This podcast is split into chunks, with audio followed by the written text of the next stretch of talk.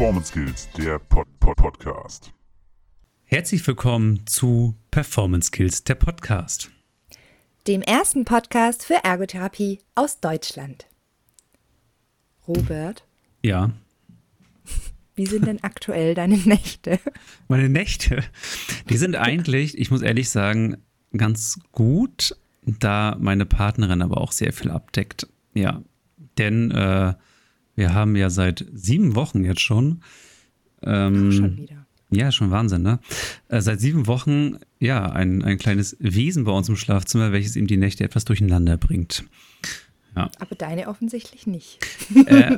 Ja, schon, aber wie gesagt, es wird abgedeckt, tatsächlich. Also, wenn ich arbeiten gehen muss, dann ist meine Partnerin wirklich so lieb, dass sie sagt, okay, sie steht auf und ne, macht das dann. Also, zumal ich muss ehrlich sagen, für mich ist es auch schwierig, wach zu werden. Ich finde es ganz, ganz schlimm und ganz schwierig, das überhaupt zu hören. Ich glaube, das ist so ein Mutterinstinkt, welches uns als Väter einfach fehlt. Ja, der Ammenschlaf. Mhm. Der Ammenschlaf, genau. Der Ammenschlaf, so heißt der, ja. Ja, meiner ist ein bisschen älter. Meiner ist 7 Monate alt und der Große. Und wir haben gerade schlechte Nächte. Sehr schlecht. Oh, das heißt, du bist sehr übermüdet heute und müssen aufpassen, dass du nicht auf die Tastatur fällst. Genau. Wenn es irgendwann mal so piep macht oder so, dann bin ich aufs Mikro draufgefallen. Nein, Quatsch. Genau. Okay, aber mal Spaß beiseite und unsere Nächte auch. Jetzt sind wir voll fit. Und zwar für die heutige Folge, denn diese Folge wird wieder einen Artikel in der neuen Ergo-Praxis begleiten. Und wir haben heute Imke Strupp bei uns, die hat über ein Thema geschrieben, das etwas ältere Kinder als unsere betrifft. Tatsächlich. Und gerade aktueller ist denn je. Denn es geht um die Lernzeit, die in Zeiten von Homeschooling und Distanzunterricht zu Hause gestaltet wird. Und SchülerInnen sowie LehrerInnen und Eltern vor ganz, ganz neue Herausforderungen stellt. So, aber bevor wir jetzt überhaupt in dieses Thema einsteigen, hallo Imke, schön, dass du bei uns bist. Ja, hallo, vielen Dank, dass ihr mich eingeladen habt. Sehr, sehr gern. Sehr gerne.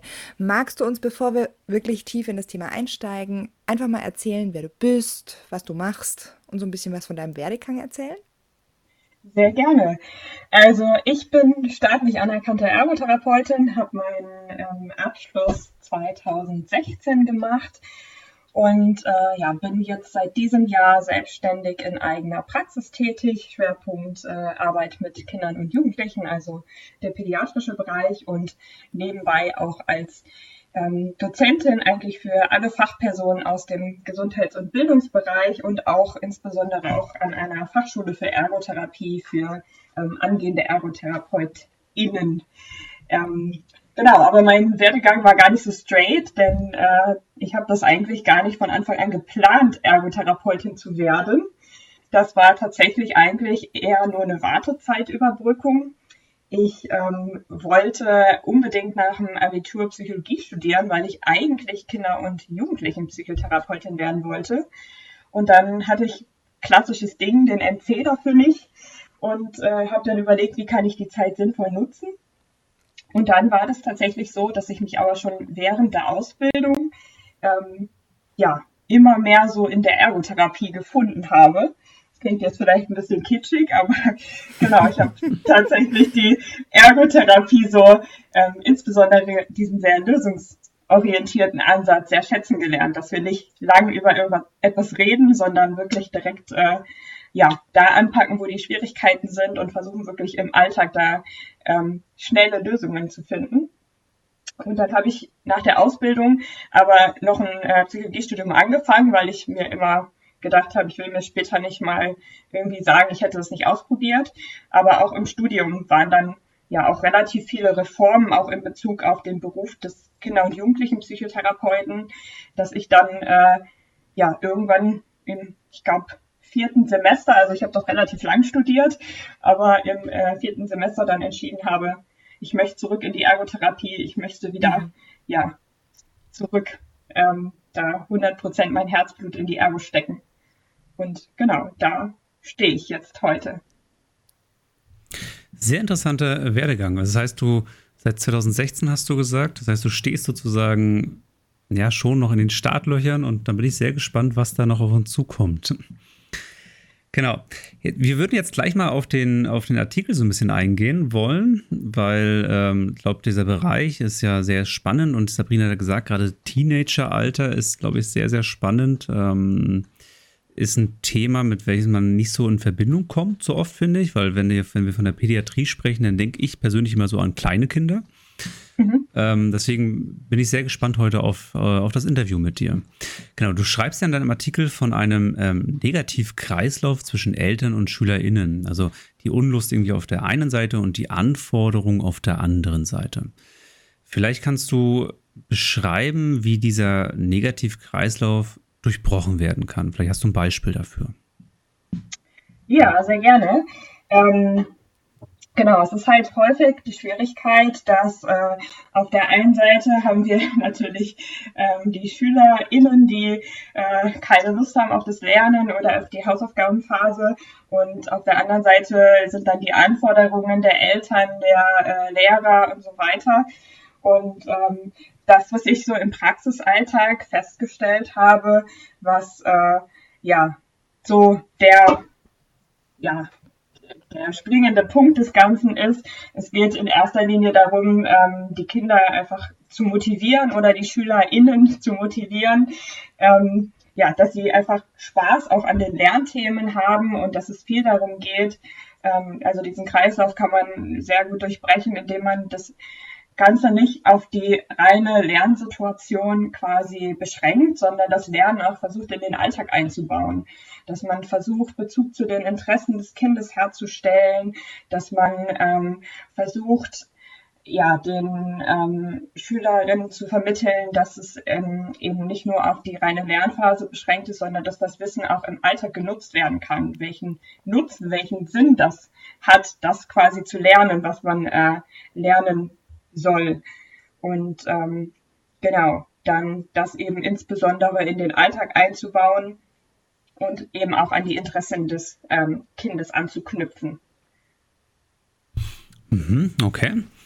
Ich würde dann gleich mal überleiten, weil Interessen hat ja auch immer was mit Motivation zu tun. Und ich bin jetzt ein Therapeut, der ja mit Erwachsenen arbeitet, und da geht es ja auch immer um Motivation, um intrinsische Motivation von unseren Klientinnen. Und ich kann mir gut vorstellen, dass es halt bei Teenagern ein bisschen schwierig ist. Ich hatte mal ein Beispiel bei mir in der Therapie. Ich hatte mal einen Teenager bei mir in meinem Leben behandelt. Das war auch das letzte Mal. Weil ich es unglaublich schwierig fand, dort eine intrinsische Motivation irgendwie herbeizubringen.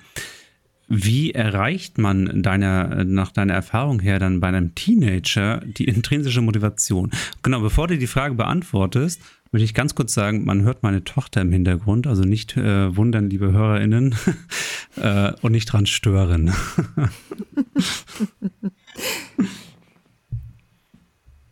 Ja, genau, um auf deine Frage zurückzukommen.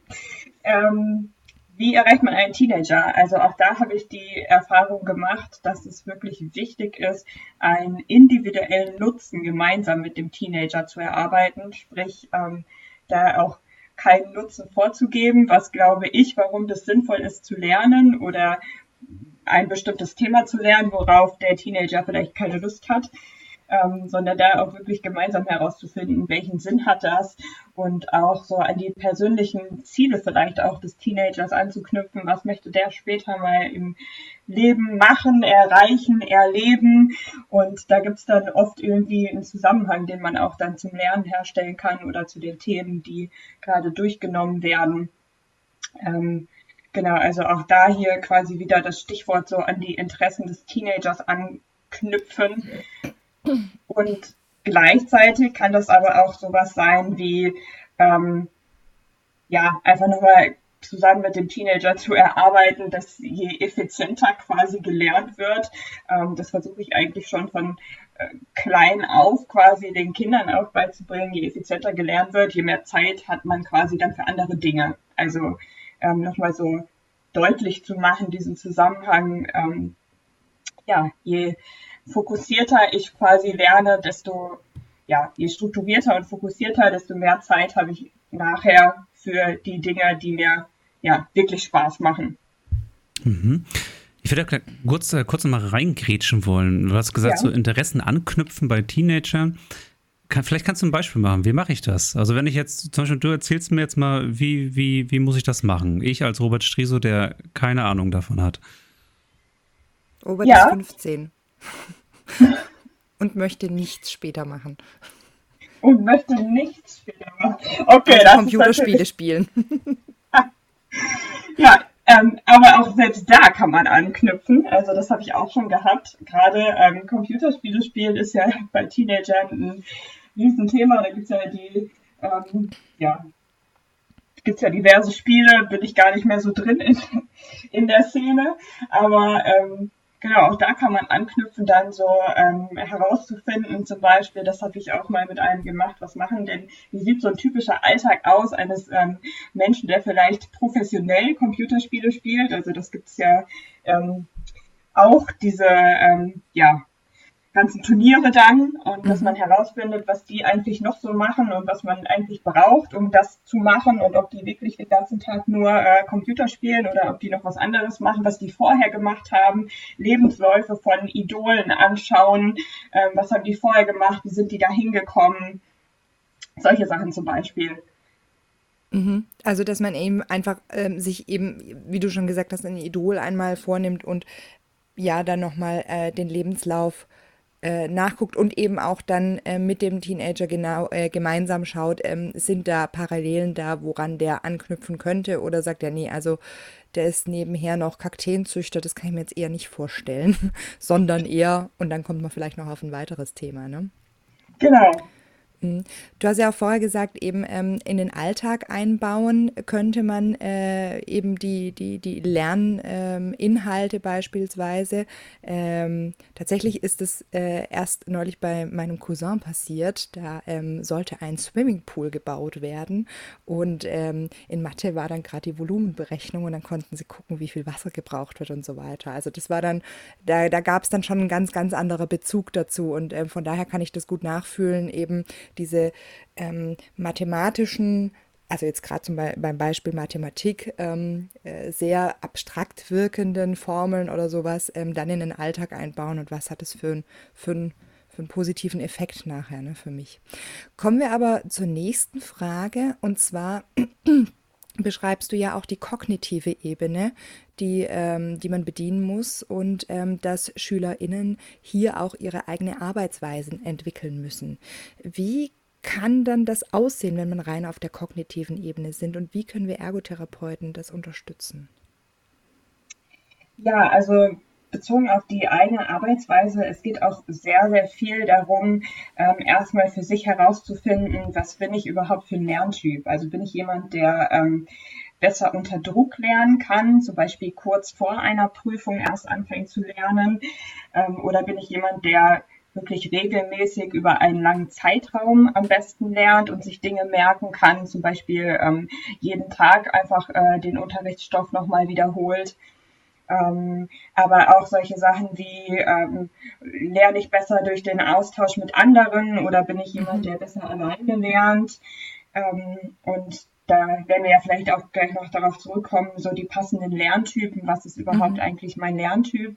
Genau, und da muss jeder einfach für sich die passende Arbeitsweise finden, die man am besten die Lernzeit für sich gestalten kann. Und wir Ergotherapeuten können eben verschiedene Möglichkeiten aufzeigen und dann gemeinsam mit dem, es ist wie so ein Ausprobieren, dann gemeinsam mit dem Klienten zu schauen, was könnte zu dir passen, und kannst du das bis zum nächsten Mal mal ausprobieren, ob das so für dich passt, oder einfach mal selber beobachten, was hast du vielleicht auch für eigene Ideen oder was hast du schon für Erfahrungen gemacht, schon für Erfahrungen gesammelt, für welche Prüfungen hast du am besten gelernt, und wie sah das aus, deine Lernzeit vor dieser Prüfung, was hast du da gemacht? Mhm. Da würde ich gerne noch mal ganz kurz einhaken. Also wenn ich jetzt auch wieder zum Beispiel einen Teenager vor mir sitzen habe, der sagt, ja, keine Ahnung, also kommt halt, ja, keine Ahnung, wie ich das mache ich halt so, und ich komme an keinen Anschluss, kann ich Dann dieses, okay, ob der ein kurzfristiger Lerner oder ein langfristiger Lerner ist, in der Ergotherapie tatsächlich machen, indem ich zum Beispiel sage, lass du dich mal drauf ein, ich habe dir hier einen Text, probier einmal, den in Abschnitten, keine Ahnung, auswendig zu lernen bis zur nächsten Einheit und das nächste Mal kriegst du einen Text, wo du kurz vorher lernen musst oder sowas und dann vergleichen wir mal oder wie kann ich mir das vorstellen, wie die Ergotherapie das begleiten kann?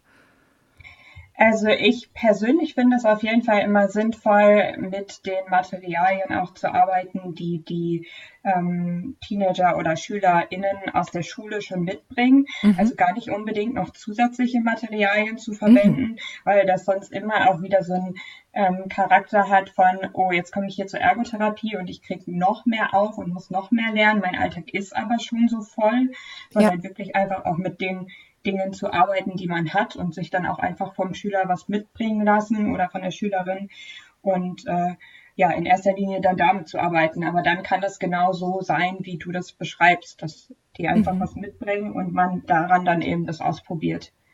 Okay. Und gehen wir zu einem anderen Part dann weiter über, der ja auch viel mit der Lernzeit von SchülerInnen zu tun hat, und zwar zu den Eltern. Wie konkret oder welche konkreten Hilfestellungen können wir als Ergotherapeuten denn Eltern an die Hand geben? Wie sollen sie sich ihrem Kind gegenüber unterstützend verhalten? Ja, da sagt man immer, ja, nicht so viel Druck, aber vielleicht auch fördern. Aber das klingt ja alles so ein bisschen wischiwaschi. Kannst du uns da ein paar konkrete Beispiele geben? Vielleicht auch aus der Praxis von dir?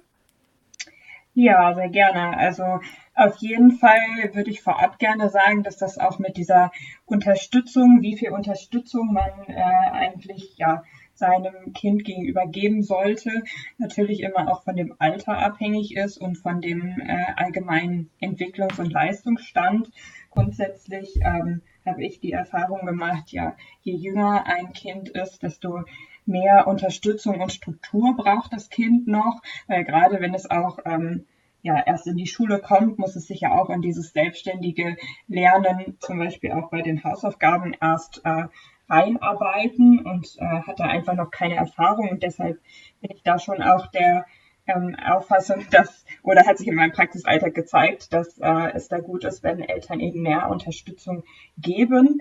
Und Unterstützung kann eben insbesondere, um jetzt konkrete Beispiele zu nennen, einfach auch sein, gemeinsam mit dem Kind eine Struktur zu erarbeiten für die Lernzeit zum Beispiel.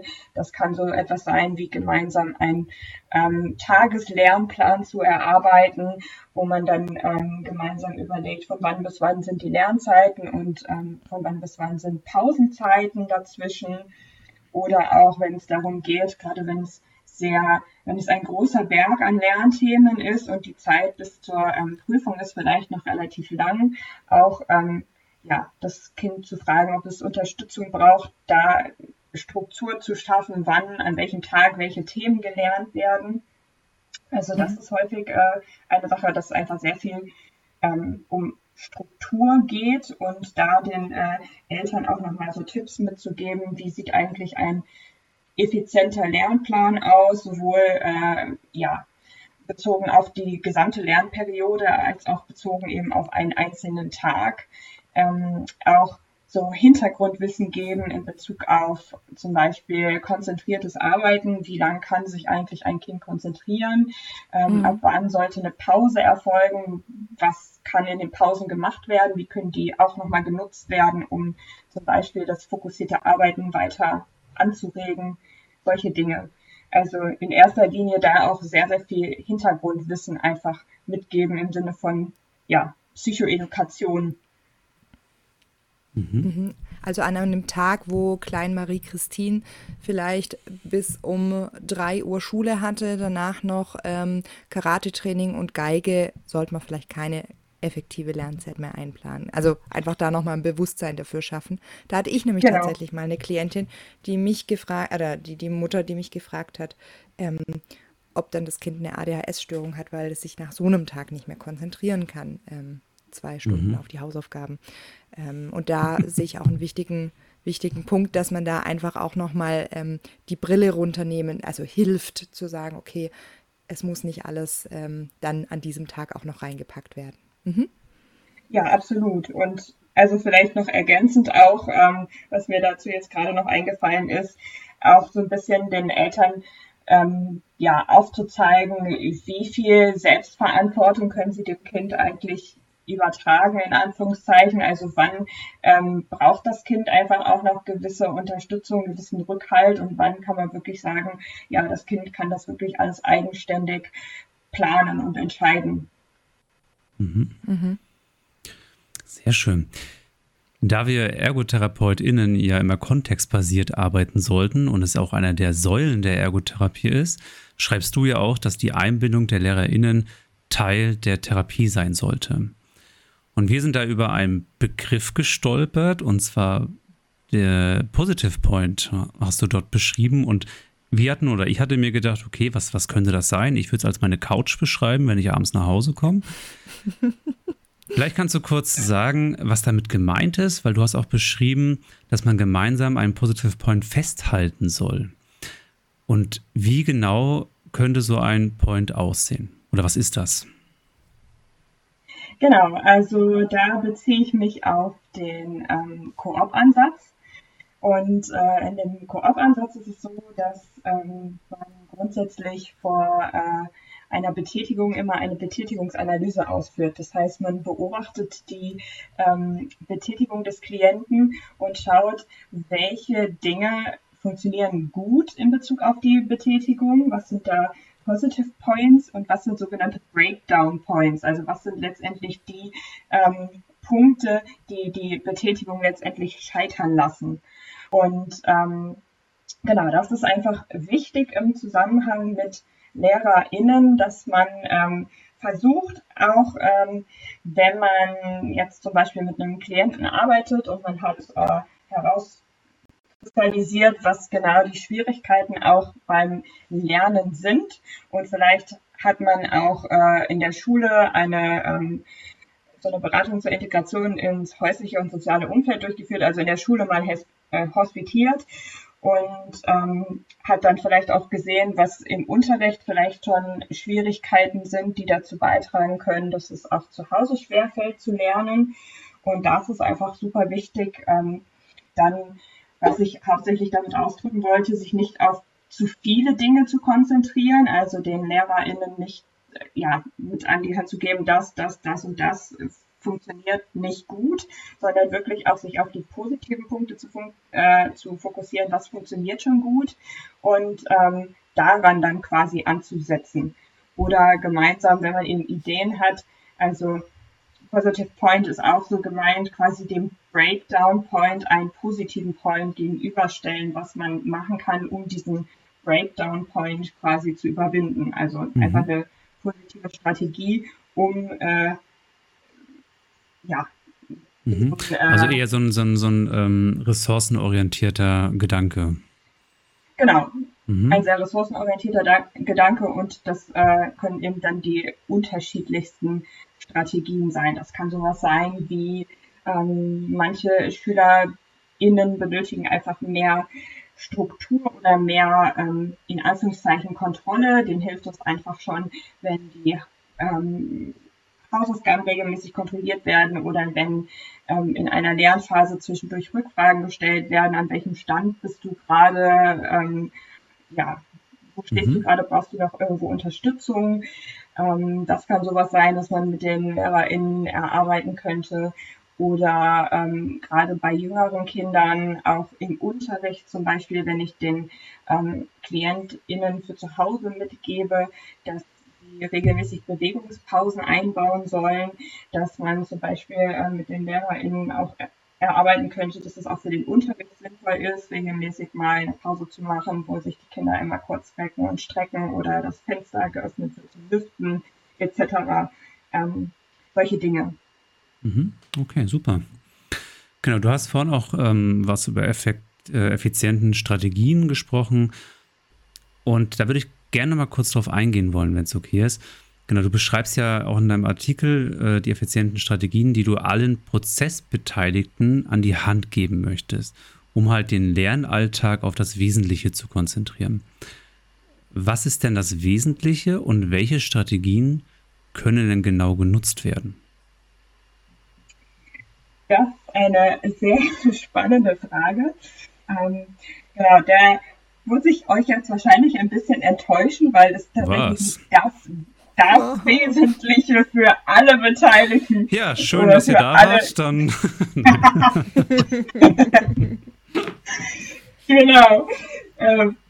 Es gibt halt leider einfach nicht das Wesentliche für alle Klientinnen, sondern damit ist halt wirklich einfach gemeint bei den, ähnlich wie bei den LehrerInnen, dass es auch bei den KlientInnen selbst wichtig ist, dass wir da nicht an zu vielen Dingen gleichzeitig ansetzen, sondern auch zum Beispiel durch eine Betätigungsanalyse des Lernalltags oder der Lernsituation herausfinden, was sind genau da die Hauptschwierigkeiten, die letztendlich dazu führen, dass das Lernen irgendwie erschwert ist oder scheitert in Anführungszeichen, und genau dann da anzusetzen und nicht an zu vielen Dingen gleichzeitig anzusetzen. Also dass eben alle Beteiligten nicht das Gefühl haben, das ist jetzt nochmal ein Riesenbatzen zu den eigentlichen Lernthemen dazu, sondern das ist wirklich eine effiziente Unterstützung, die mir hilft, dass ich am Ende, dass sich der gesamte Lernalltag für mich einfach entspannter gestaltet. Dass man da wirklich bei jedem individuell guckt, was ist wirklich der individuelle Punkt bei der Person, der dazu führt, dass der Lernalltag vielleicht stressig ist, und dann eben dafür eine Strategie zu erarbeiten. Mhm. Okay. Also einfach ein sehr individueller Punkt, ne? Wir hatten sie vorher ganz kurz erwähnt, daher nochmal hier vertieft. Welche Rollen spielen denn die Lerntypen, also visuelle, auditive und so weiter? Denn genau?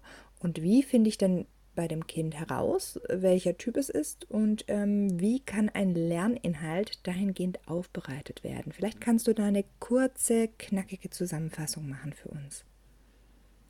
Ja, also ich würde erstmal sagen, es gibt ja, glaube ich, relativ viele unterschiedliche Ansätze dazu, wie viele Lerntypen es überhaupt gibt. Und ich denke, es ist wichtig, es so auf die 3 Hauptlerntypen runterzubrechen. Das ist meiner Meinung nach der auditive Lerntyp, der visuelle Lerntyp und dann ein, ich nenne ihn mal motorischen Lerntypen. Und also diese Lerntypen spielen natürlich eine sehr wichtige Rolle, denn je mehr ich mir über meinen eigenen Lerntypen bewusst bin, desto besser kann ich dann die Lernsituation an diesen Lerntypen anpassen, und desto einfacher wird es mir fallen, Dinge zu lernen und die tatsächlich auch langfristig dann zu behalten. Und um eben herauszufinden, welcher Lerntyp man ist, gibt es mittlerweile eigentlich überall, glaube ich, relativ viele Fragenkataloge, auch zum Beispiel im Internet, wo man einfach schauen kann, anhand bestimmter Fragen, welcher Lerntyp man ist. Zum Beispiel können das Fragen sein wie, kann das Kind mündlichen Erklärungen sehr gut folgen oder kann es sich besonders gut an gehörte Dinge erinnern, zum Beispiel wenn es Hörspiele gehört hat, oder kann es sich gut an Songtexte und Melodien erinnern, oder lernt es zum Beispiel Begriffe auch besser, wenn es sich die Begriffe laut vorspricht. Das wären dann zum Beispiel, wenn man diese Fragen alle mit Ja beantworten könnte das ein Zeichen dafür sein, dass das Kind ein auditiver Lerntyp ist. Oder eben im Gegenzug dazu, wenn sich das Kind besser Dinge merken kann, wenn es diese anfasst, wenn es die Dinge ausprobiert, im Sinne von, wie man immer so schön sagt, das Wort begreifen kommt von greifen, dann spricht das eher dafür, dass das dieser, ich nenne es mal, motorische Lerntyp ist. Oder hingegen dazu der visuelle Lerntyp, wenn man sich Dinge oder das Kind sich Dinge besonders gut merken kann, über Zeichnungen, Diagramme, wenn es den Lernstoff selber aufschreibt und zusammenfasst, dann spricht das sehr dafür, dass es der visuelle Lerntyp ist. Oft ist es aber auch so, tatsächlich sollte man dazu sagen, dass es meist Mischtypen sind, also dass man jetzt gar nicht unbedingt ein spezieller Lerntyp ist, sondern also nicht nur auditiv zum Beispiel, sondern dass man vielleicht der auditiv-visuelle Lerntyp ist. Also dass es ja mehrere Lerntypen dann in Kombination sind.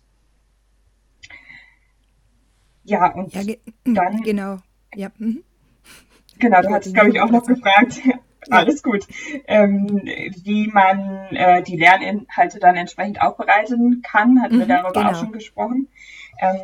Ja, das kommt natürlich dann darauf an, welcher Lerntyp man ist. Bei dem visuellen Lerntyp ist es super wichtig, dass man da viel mit Bildern arbeitet, mit Lernpostern, die man sich vielleicht gestaltet und im Zimmer aufhängt. Man kann auch über Videos arbeiten oder der visuelle Lerntyp lernt auch gut über Bücher, eben mit vielen Bildern und auch eigene Skizzen. Also wichtig da auch, sich eigene Bilder auch zu überlegen, nicht unbedingt nur vorgefertigte Bilder, sondern sich auch selber eigene Eselsbrücken in Anführungszeichen in Form von Bildern zu gestalten, die man sich dann so aufhängt, dass man die regelmäßig im Alltag sieht. Der auditive Lerntyp ist halt ein Lerntyp, der sehr gut lernen kann, zum Beispiel über Sprachaufnahmen, indem man sich das Gesprochene zum Beispiel auf dem Handy aufnimmt und immer wieder abhört. Das habe ich teilweise auch während der Ausbildung gemacht. Mhm, ich auch. Ja, sehr gut. Oder eben zum Beispiel über Gespräche mit anderen, also überhaupt ins Gespräch kommen, alles was so mit Gehörtem zu tun hat. Und wenn man vielleicht auch noch ein Mischtyp ist, auditiv-visuell, sind da natürlich auch Videos super. Da gibt es ja mittlerweile auch sehr viele Lernplattformen, die mit Videos arbeiten oder auch ganz normale öffentliche Plattformen wie YouTube etc., wo man sich eben Videos zu bestimmten Themen anschauen kann. Und ja, letztendlich der motorische Lerntyp, da geht es halt viel darum, die Dinge auszuprobieren, wirklich zu versuchen, das ist auch da insbesondere gut, das Lernen so in den Alltag einzubauen. Oder auch, da kann es schon helfen, in Bewegung zu lernen. Das hat mir zum Beispiel auch oft geholfen, dass ich irgendwie dann damals in der Ausbildung hatte ich einen Park in der Nähe und bin dann einfach immer durch den Park spaziert mit meinen Karteikarten quasi und habe das dann im Gehen gelernt. Und das kann zum Beispiel diesem Lerntypen auch sehr gut helfen. Mhm. Deine Ausführungen haben mir gezeigt, dass ich ein wahnsinniges Mischwesen bin, was Lernen betrifft. Ich muss nämlich alles schreiben bis zur Sehenscheidenentzündung, dann mir in die Dusche kleben, dann mir laut vorsingen und dabei tanzen. Dann kann ich ein Telefonbuch auswendig lernen innerhalb von kurzer Zeit. Ah ja, okay. Wie das dann aussieht, das zeigen wir euch jetzt nicht. Nicht. Genau, Imke. Wir würden so langsam zum Ende schippern. Also ist noch nicht die letzte Frage, aber die vorletzte Frage. Und zwar, man kennt dich ja auch, also habe ich dich auch kennengelernt unter Ergo Iris. Vielleicht kannst du kurz mal erklären, was es mit Iris auf sich hat, weil du hast ja eigentlich Imke. Und welche Ziele hast du damit? Ja, also das ist natürlich eine Frage, die höre ich immer und immer wieder. Das ist quasi immer schon so der erste Icebreaker, wenn ein Gespräch anfängt, werde ich immer gefragt, was hat es mit dem Iris auf sich? Das ist tatsächlich eine sehr, sehr persönliche Geschichte. Bei uns in der Familie ist es Tradition, dass wir mit zweitem und dritten Namen auch nach unseren Großeltern benannt wurden. Und wenn man jetzt all meine Namen zusammennimmt, auch genau in der Reihenfolge inklusive Nachname und davon jeweils nur den ersten Buchstaben, dann habe ich mal durch Zufall festgestellt, so ein klassischer irgendwo gewartet, auf meinen Pass geguckt, meinen Namen gesehen und festgestellt, dass sich daraus Iris ergibt. So, und dann gefiel mir irgendwie der Name Iris und ich hatte zu dem Zeitpunkt auch immer schon so dieses Motto Blick über den Tellerrand und irgendwie habe ich bei Iris dann auch an Auge gedacht und das passte für mich einfach zu Blick über den Tellerrand, so zu meinem Motto, was ich auch versuche im Praxisalltag oder im Berufsalltag immer umzusetzen. Mhm. Und so ist quasi der Name Ergo Iris entstanden, also relativ komplex und führt sicherlich auch häufig, also ich habe jetzt auch kürzlich bei Instagram nochmal eine Umfrage gestartet an ja, was die Menschen denken, wenn sie mein Logo sehen. Und das ist wirklich sehr zwiegespalten. Also die Menschen, die das sehr kreativ finden und wirklich auch die Menschen, die sagen, ja, ein Auge, bist du Augenarzt oder machst du irgendwie so eine ganz, ganz kreative Iris-Diagnostik oder was es da alles so gibt. Ja, ja. Es ist verwirrend. Also ich habe lange gedacht, du heißt Iris tatsächlich. Ja. Und habe gedacht, oh, das ist aber richtig intelligent gemacht. Dann Iris heißt sie und nimmt ein Auge als Logo. Ne? Das, ja. Ja. Das stimmt. Ich werde auch oft tatsächlich mit, insbesondere in Social Media, auch mit Iris angeschrieben. Hallo Iris. Ja. Mhm. Ja, stiftet Verwirrung. Genau, du hast gesagt, einen Instagram-Account, den man ja auch immer anklicken kann. Jetzt haben wir gesagt, okay, woher der Name kommt und auch den Hintergrund. Und welche Ziele hast du damit? Also was machst du damit? Was ist das genau? Ja, welche Ziele habe ich eigentlich? Also so generell, wenn ich mal so Tage habe, wo ich so richtig visionär denke, dann habe ich tatsächlich, sage ich immer, so das Ziel, unser Gesundheits- und Bildungssystem quasi gänzlich zu revolutionieren. Das ist an manchen Tagen, dass ich dann so denke, ja, ich würde gerne dazu beitragen, dass wir in unserem System so wegkommen von Schema F hin wirklich zu der Individualität eines Menschen und zu den eigentlichen Bedürfnissen des Klienten, dass das wieder im Vordergrund steht und eben nicht dieses Schema F und es hilft nur ein Ansatz, was tatsächlich auch in Social Media gerne mal zu Reibungspunkten führt, wenn ich zu den Menschen gehöre, die auf eine Frage eben nicht antworten, ja, Ansatz X und Y hilft, sondern es ist individuell, je nachdem, welcher Klient vor euch sitzt.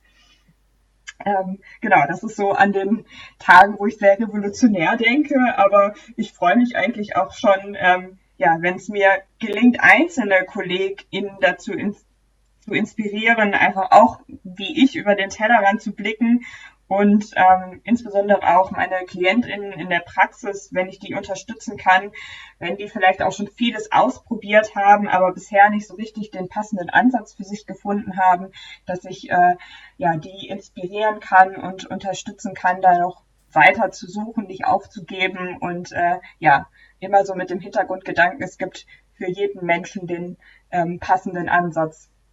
Mhm. Genau. Und gehen wir zur letzten Frage. Wer hat dich denn bisher auf deinem Weg inspiriert und wer tut es vielleicht immer noch? Also so ganz allgemein kann man sagen, dass mich alle Personen inspirieren, die eigentlich keine stillen Mitläufer sind, sondern ja, die so in unserem System so ein bisschen ihr eigenes Ding durchziehen, sage ich jetzt mal, und die auch gewisse Ecken und Kanten unseres Systems nicht einfach so hinnehmen, sondern sich auch mal dafür einsetzen, dass an den entsprechenden Stellen, dass sich da etwas verändert, also die nicht einfach wirklich nur stille Mitläufer sind. Und ganz besonders inspirierend, wer hätte das gedacht, das sieht man, glaube ich, in meinem Instagram-Account, die Ergotherapeutin Britta Winter. Mit ihr habe ich auch privat relativ viel Kontakt. Sie inspiriert mich einfach deshalb, weil sie so eine Powerfrau ist und weil sie auch ihren Alltag eben so gestaltet, so wie sie es nach ihren Bedürfnissen einfach und weil sie eine, wenn man sie persönlich kennt, also wirklich auch eine sehr, wie drücke ich das aus, sie hat schon viel erlebt in ihrem Leben und nicht alles positive Dinge. Und trotzdem, sie ist für mich so der Inbegriff von Resilienz, würde ich sagen. Habe ja auch schon mal gesagt, sie könnte unheimlich gut Kurse zum Thema Resilienz geben. Und sie ist dahingehend einfach für mich ein Vorbild, so dieses 10-mal hinfallen und 12-mal wieder aufstehen. Und ich finde, das brauchen wir auch in der Ergotherapie. Menschen, die sich einfach nicht von bestimmten Dingen abschrecken lassen, sondern die einfach trotzdem sagen, okay, so ist es jetzt halt und da finde ich jetzt eine Lösung für und ich mache mein Ding. Mhm. Ja, sowas ist sehr beeindruckend, das stimmt. Schön, vielen lieben Dank. Jetzt hätte ich fast schon Iris gesagt. Okay. Danke, Iris. Kein Problem. Vielleicht mehrmals am Tag. Vielen Vielen lieben Dank, dass du bei uns warst, Imke, und auch für deinen Input. Genau, wenn ihr dazu noch Fragen habt, lieber Hörer, liebe HörerInnen, dann dürft ihr uns natürlich gerne schreiben unter info@performance-skills.de oder auch Ergo Iris direkt vielleicht. Ja. Genau. Aber es ist auch kein Problem, wenn ihr uns die uns Fragen schickt.